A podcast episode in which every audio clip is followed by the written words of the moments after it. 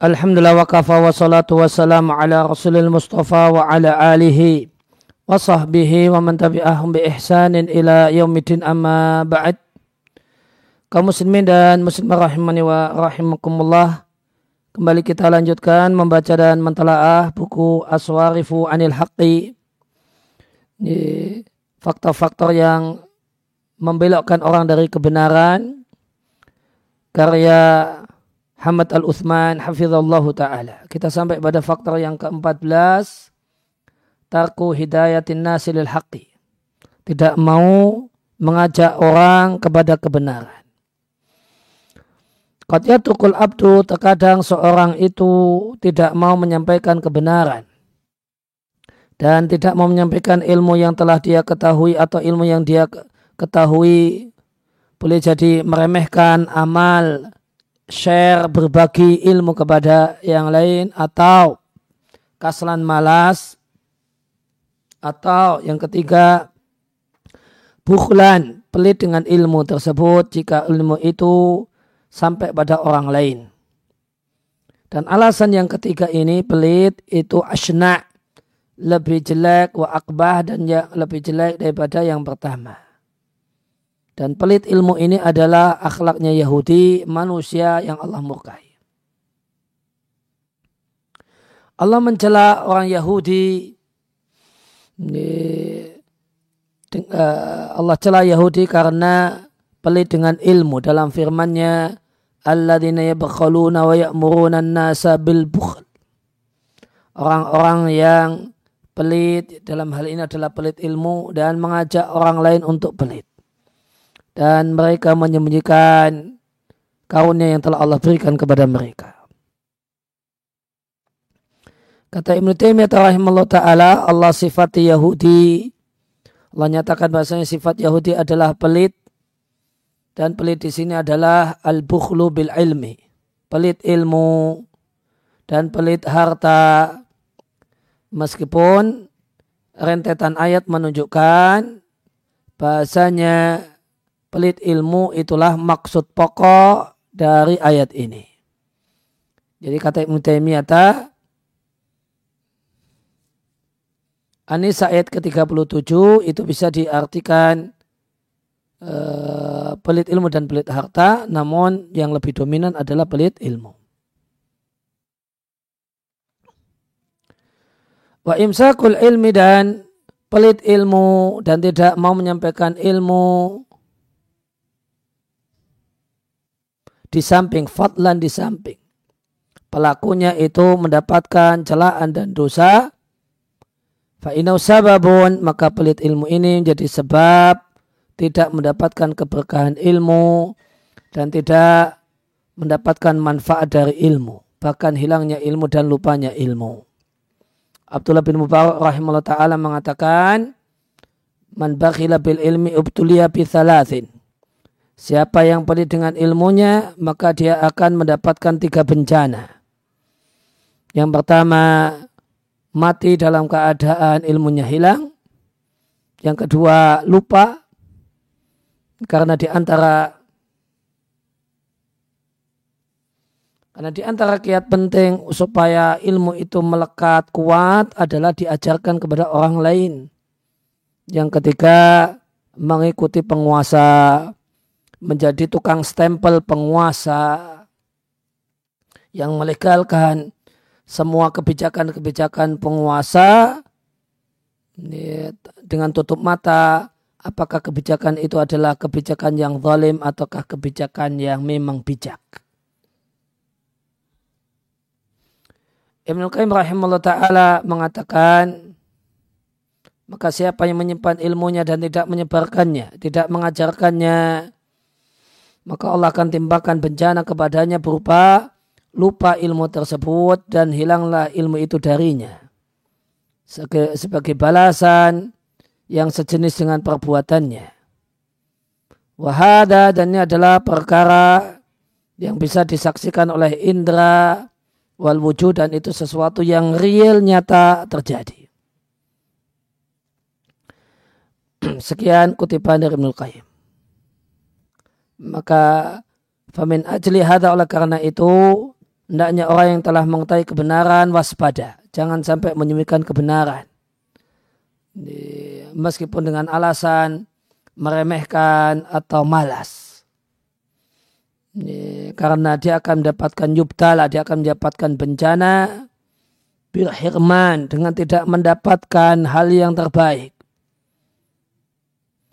Di antara hal yang baik yang tidak dia dapatkan adalah minta sawil haqi, punya gambaran yang utuh dan sempurna tentang kebenaran, kemudian mengetahui kebenaran, wal ihtidak ilaihi, dan mendapatkan petunjuk pada kebenaran dalam semua perkara.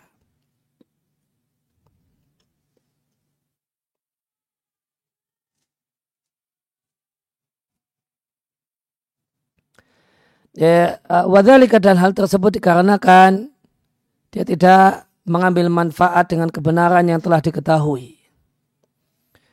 Walladhi min a'zami samaratihi yang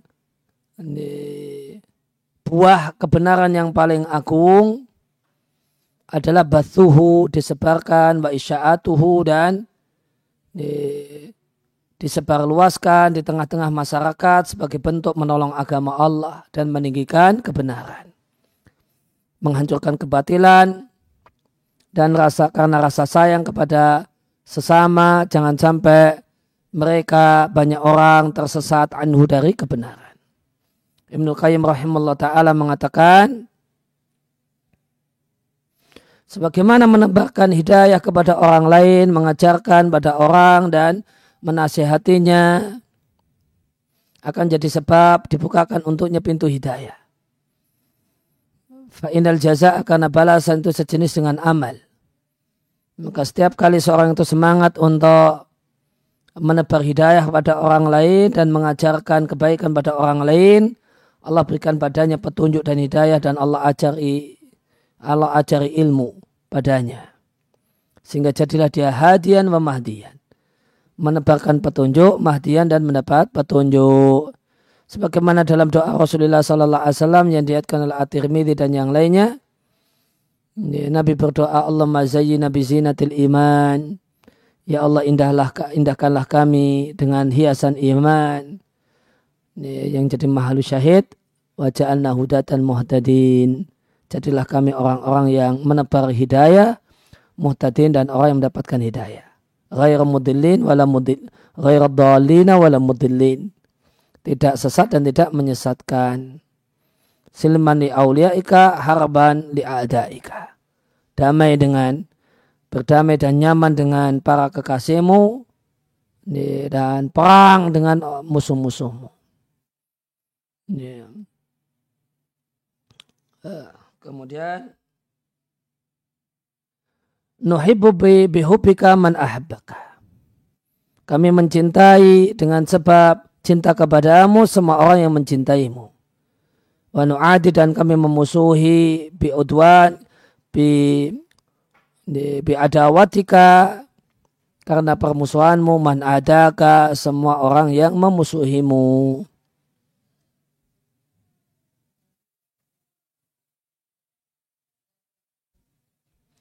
Kemudian penghalang hidayah yang ke-15 adalah kilatul fahmi. Pemahaman yang pas-pasan, wa do'ful idraki, dan daya tangkap yang lemah. Maka di antara faktor yang membelokkan dari kebenaran adalah lemahnya akal orang yang mentelaah kebenaran. Maka seorang itu boleh jadi yakifu ala mengetahui apa yang diketahui oleh orang lain yang orang lain ini lebih bagus akalnya dan lebih cerdas terhadap dalil yang memberikan petunjuk dan yang membimbing pada kebenaran. Namun dia tidak bisa melihatnya. Lebih-lebih lagi jika kandungan hukum yang ada dalam dalil tersebut itu bersyarat harus digabungkan dengan teks syariat yang lainnya. Fala yudriku min hadal eh, iktiran karena harus digandeng dengan dalil yang lainnya maka orang ini tidak faham satu hal tidak bisa nangkap satu hal yang bisa ditangkap oleh orang lain. Dan memang manusia itu bertingkat-tingkat dalam level pemahamannya, kemudian kualitas akalnya, bagusnya tamyiz, uh, bagusnya kemampuan dalam membedakan, wa lutfi an-nazar dan jelinya telaah, wasuku birra'yi dan dalamnya uh, cara pandang, wa inaratin nafsi dan bercahayanya cahaya dan bercahayanya jiwa karena karunia karunia Allah Subhanahu wa taala.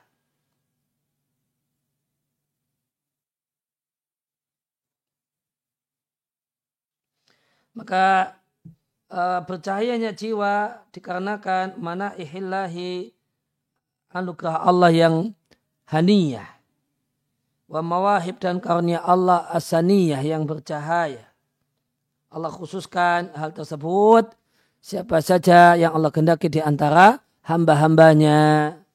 Tentu mereka adalah orang-orang yang layak untuk mendapatkan hal tersebut dalam hikmah Allah Subhanahu wa taala.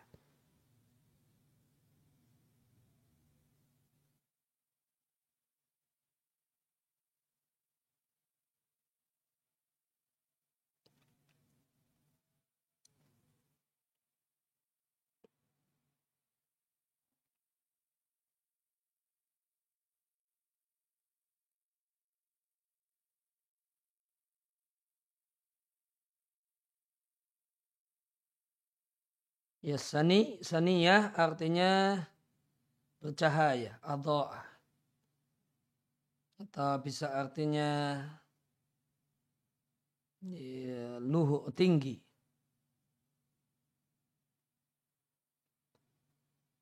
Mawahib itu karunia, hibah. Allah subhanahu wa ta'ala yang demikian berharga, demikian tingginya.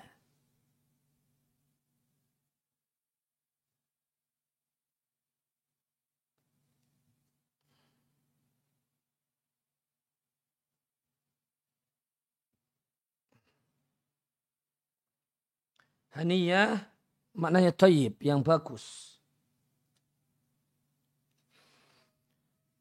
Ya, Wahab ibn Munabih rahimahullah ta'ala mengatakan kama tatafadalu asyajaru bil asmari sebagaimana pohon itu bertingkat-tingkat melihat buahnya maka demikian juga manusia itu bertingkat-tingkat dengan akalnya dan yang dimaksud akal itu bukan kecerdasan meskipun memang kecerdasan juga bertingkat-tingkat Ini yang dimaksud dengan akal itu dalam teks perkataan para ulama artinya kemampuan berpikir jauh ke depan, menimbang masak-masak, menimbang matang-matang, berpikir jernih, itu, itu akal.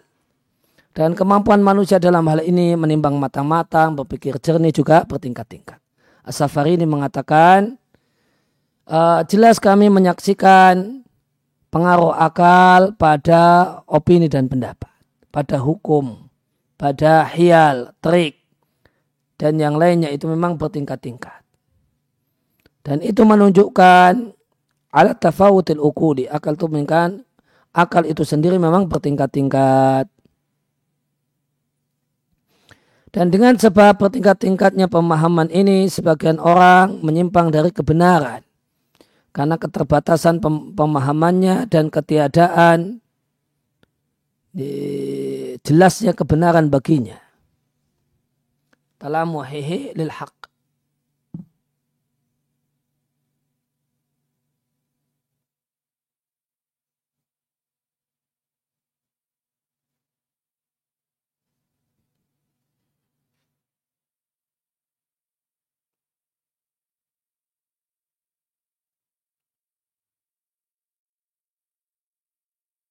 Iltamaha maknanya abesor melihat dengan pandangan yang tipis. Ya intinya abesor melihat.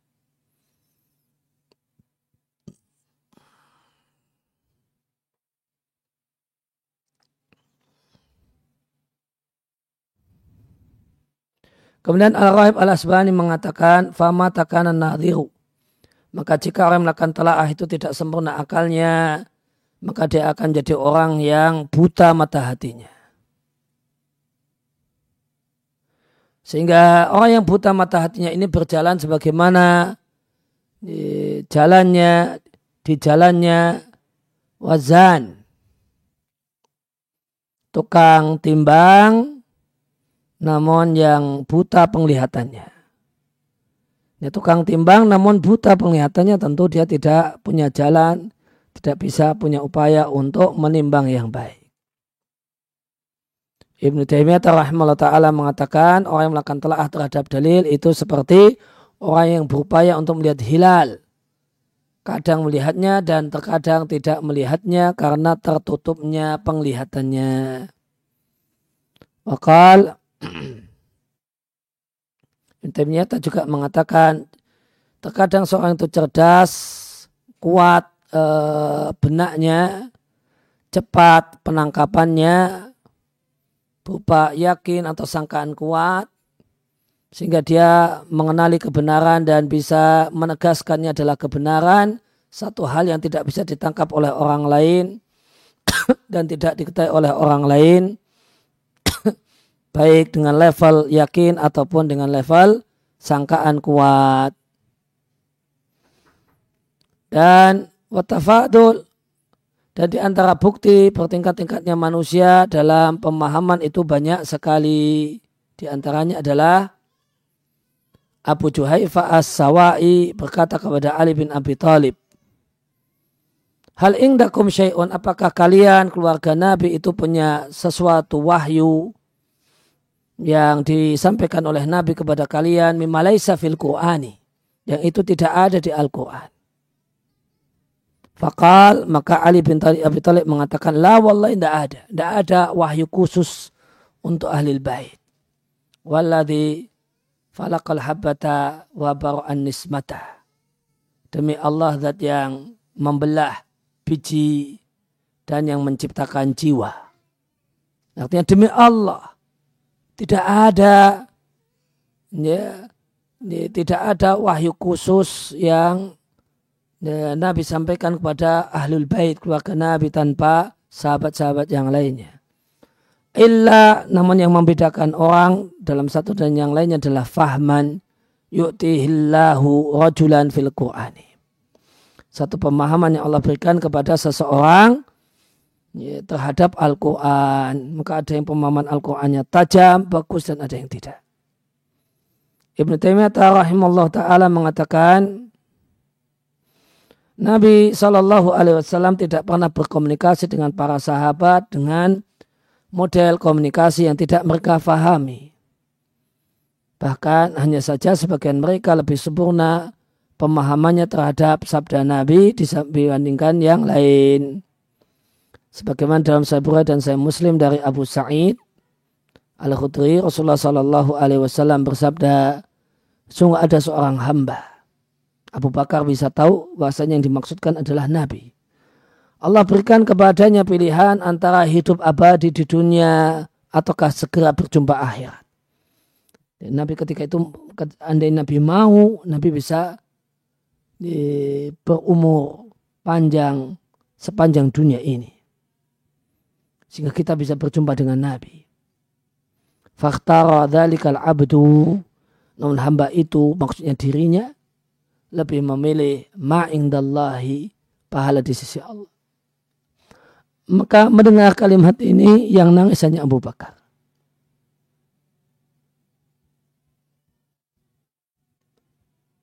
Wakal Abu Bakar mengatakan bal bahkan kami tebus dirimu dengan diri kami dengan harta kami ya Rasulullah. Maka orang-orang yaitu para sahabat keheranan. Karena Nabi menyebutkan seorang hamba yang Allah berikan pilihan antara hidup abadi di dunia ataukah segera berjumpa akhirat. Kesimpulannya dan ternyata Rasulullah Sallallahu Alaihi Wasallam itulah orang yang diberi pilihan. Wakan Abu Bakrin a'lama nabihi dan Abu Bakar adalah orang yang paling kenal, paling berilmu tentang Nabi. Sekian uh, riwayatnya. Maka Nabi Shallallahu Alaihi Wasallam menyebutkan seorang hamba tanpa identitas tertentu, tanpa menentukan siapakah dia. Tidak pula ada dalam kata-kata Nabi tersebut hal yang menunjukkan hal itu. Akan tapi Abu Bakar karena demikian sempurnanya pengetahuan dengan maksud-maksud Nabi, alima Abu Bakar mengetahui anak bahasa sang nabi wadhalikal abdu adalah hamba itu yang dimaksudkan. Ibnu Taimiyah rahimahullah taala mengatakan sesungguhnya sisi sisi dalalat penangkapan pesan dari satu pendapat itu luas sekali. Manusia bertingkat-tingkat dalam fi dalam kemampuan menangkapnya dan dalam memahami sisi perkataan sesuai dengan pemberian Allah al-haq subhanahu wa ta'ala dan anugerahnya. Ibn Taimiyah juga mengatakan Al-Quran itu mengandung kandungan, memuat kandungan makna yang samar yang tidak diketahui oleh banyak orang. Sekian kutipan.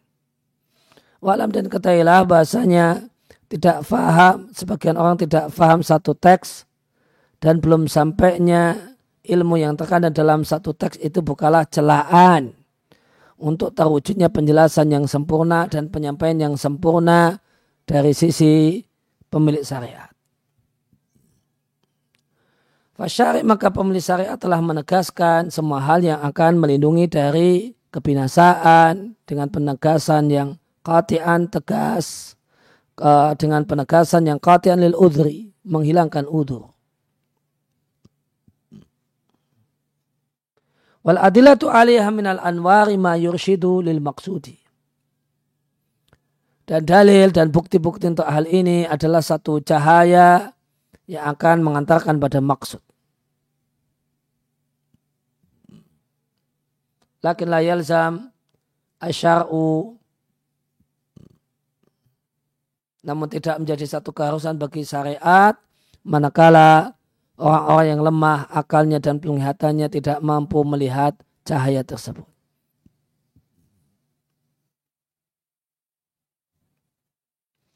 Ibn Taimiyah rahimahullah ta'ala menjelaskan penjelasan hukum itu terkadang didapatkan dengan teks yang uh, yang gamblang, ya, al-mu'akad yang tegas dan terkadang dengan nas yang jelas.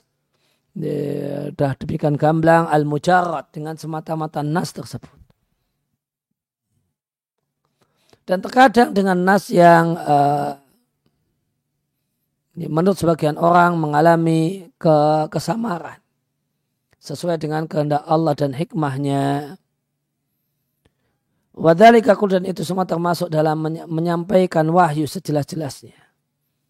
Karena bukalah bagian dari syarat penyampaian wahyu tidak membingungkan siapa pun.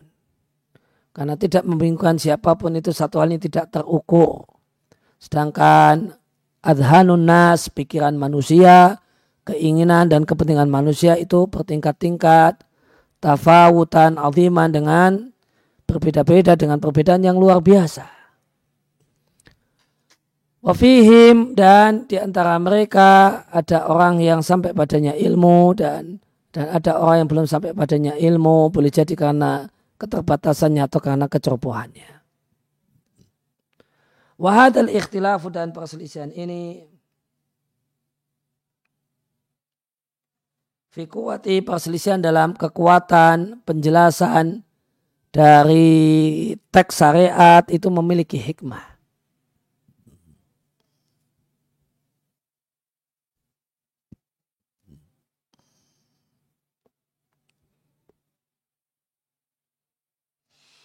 Ya, Al-Khattabi Asyafi'i mengatakan Lauzal al-ikhtilaf Tanya perselisihan itu tidak ada. Segala sesuatu telah ditegaskan dengan namanya dari sisi halal ataukah haram. Laktafal imtihan niscaya hilanglah ujian dan eh, sehingga ada istihad tidak ada istihad dalam cara dalam mencari kebenaran. Dan jika ini terjadi, maka manusia semuanya setara dalam level. Nah, selanjutnya, wala batalat fadilatul ulama, maka hilanglah kelebihan keunggulan ulama dibandingkan yang lain.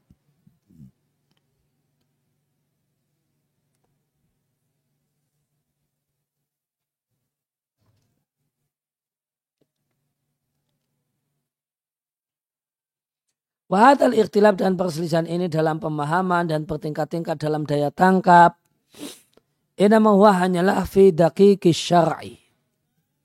Dalam hal-hal, dalam bagian-bagian syariat yang bersifat rumit.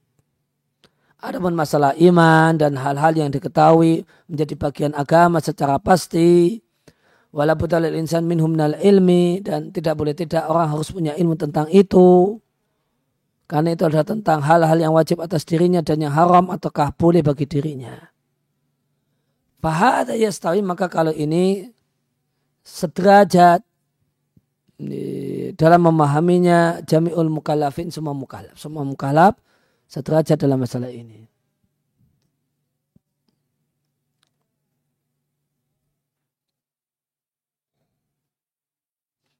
Ya, kenapa sederajat? Karena memahami hujah dan tegaknya hujah adalah dua hal yang berhubungan erat. Walihada oleh karena itu manusia itu setara sama dalam memahami di mayah sulu bihi taklif. Di, oleh karena itu manusia itu setara dalam memahami hal-hal yang uh, terwujud dengannya beban syariat. Jadi masalah agama itu ada yang dakik, ada masalah-masalah yang rumit dan ada masalah-masalah yang dibutuhkan oleh semua mukallaf yang dengan ini mereka berstatus sebagai mukallaf.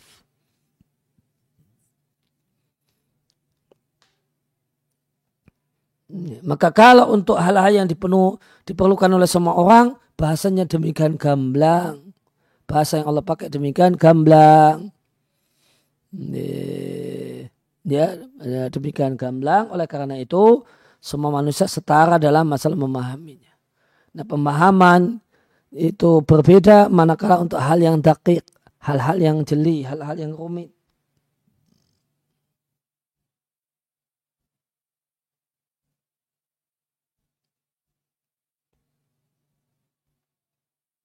Asyatibi al-Maliki mengatakan, daya tangkap itu tidaklah satu cabang ilmu tersendiri.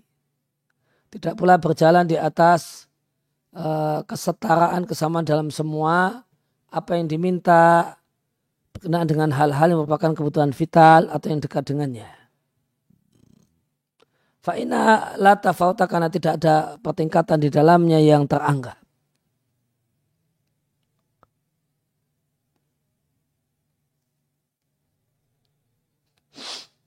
Falau wudiat al-adillatu, seandainya berbagai macam dalil diletakkan ala ghairi dhalika dengan dalam hal yang lain tentu la ta'adzar hadal matlab.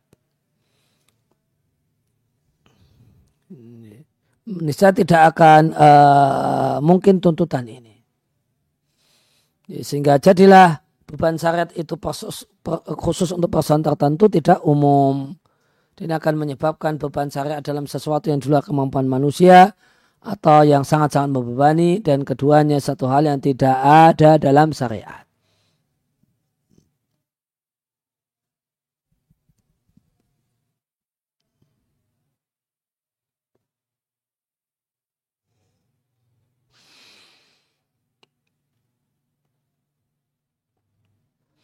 Asunani mengatakan seandainya pemahaman itu bertingkat-tingkat dengan per, dengan pertingkatan yang uh, gugur karenanya pemahaman uh, pemahaman terhadap kalimat-kalimat ilahi dan hadis-hadis Nabi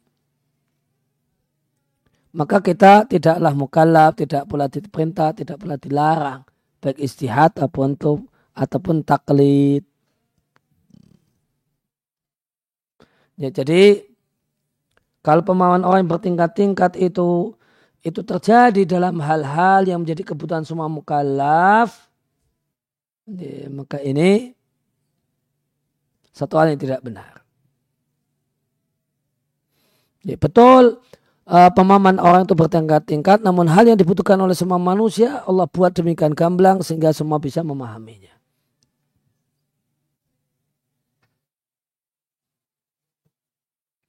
Wakal Ani mengatakan, labuta haruslah mukallaf berupaya memahami makna dan pesan-pesan hal yang dibebankan padanya. Dengan dari perkataan gurunya atau dari firman Allah dan Rasulnya dorotan sebagai satu kebutuhan vital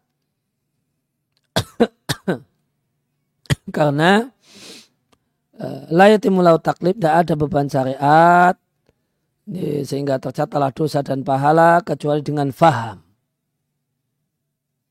kalau tidak faham maka ya sudah dimaklumi tidak uh, diseru dengan satupun menasyariat hal-hal yang dituntunkan oleh uh, dituntutkan oleh Nabi. Ya, maka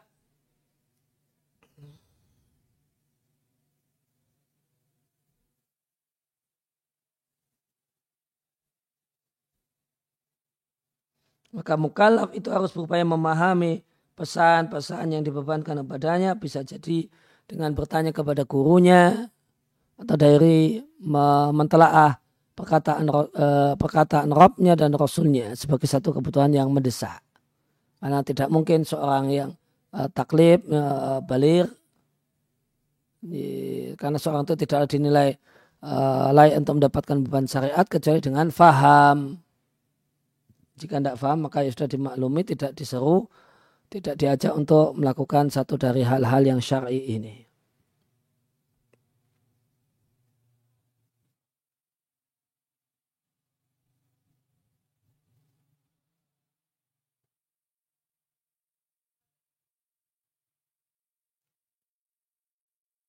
Ya al-alamah uh, Husain An-Nu'ami mungkin bacanya demikian mengatakan sehingga Allah merenung, memerintahkan kita untuk merenungkan kitabnya, mengetahui hukum-hukumnya, faham syariat-syariatnya yang tidak Allah tegaskan kepada seorang pun. Ini tidak Allah khususkan dia pada seorang tanpa yang lainnya.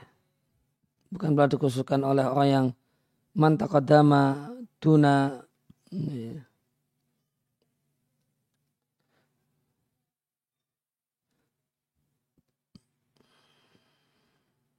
Sehingga wala man taqaddama dunahu minta ta'akhin uh, man ta'akhara tuna man ta'akhara wabta'ada. Sehingga Allah perintahkan untuk merenungkan kitabnya, mengetahui hukum-hukumnya, faham syariatnya dan aturan-aturannya satu keususan yang tidak Allah berikan pada satupun uh, pada seseorang tanpa yang lainnya. Ini tidak pula ini khusus Allah berikan pada orang-orang terdahulu tanpa orang-orang yang belakangan dan bahkan orang yang jauh generasinya darinya. Nah demikian yang bisa disampaikan di kesempatan kali ini. Wassalamualaikum ala nabiyina Muhammadin wa ala alihi wa sahbihi wa sallam wa akhiru da'wana alhamdulillahi rabbil alamin. Subhanakallahumma bihamdika asyhadu an la ilaha illa anta astaghfiruka wa atubu ilaik.